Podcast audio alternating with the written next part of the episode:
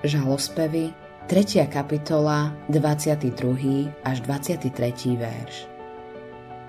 Jeho milosrdenstvo sa nekončí. Obnovujú sa každého rána. Veľká je tvoja vernosť.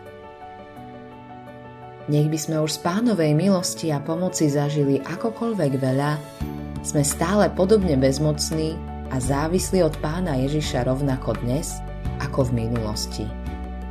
Božia milosť sa nedá uskladniť. A Boh nám ani nepomáha k tomu, aby sme boli závislí len od seba.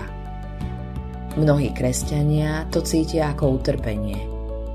Myslia si, že by sa mali z Božej milosti dostať ďalej. Nechcú byť stále len bezmocní a závislí od pána Ježiša. Niektorí ľudia aj hovoria, že sa dostali ďalej ale ten, kto sa dostáva von zo vzťahu s pánom Ježišom, už nie je z pravdy.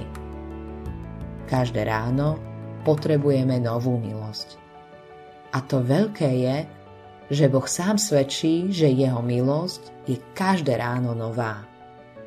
Všetko obnovovanie v našom kresťanskom živote a v práci na Božom kráľovstve sa deje tak, že sa vraciame k začiatku, k samotnému východisku. Začiatkom je Pán Ježiš. On sám o sebe hovorí, že je počiatkom. Rast kresťana neznamená vyrásť z toho, čo človek prijal, keď bol spasený.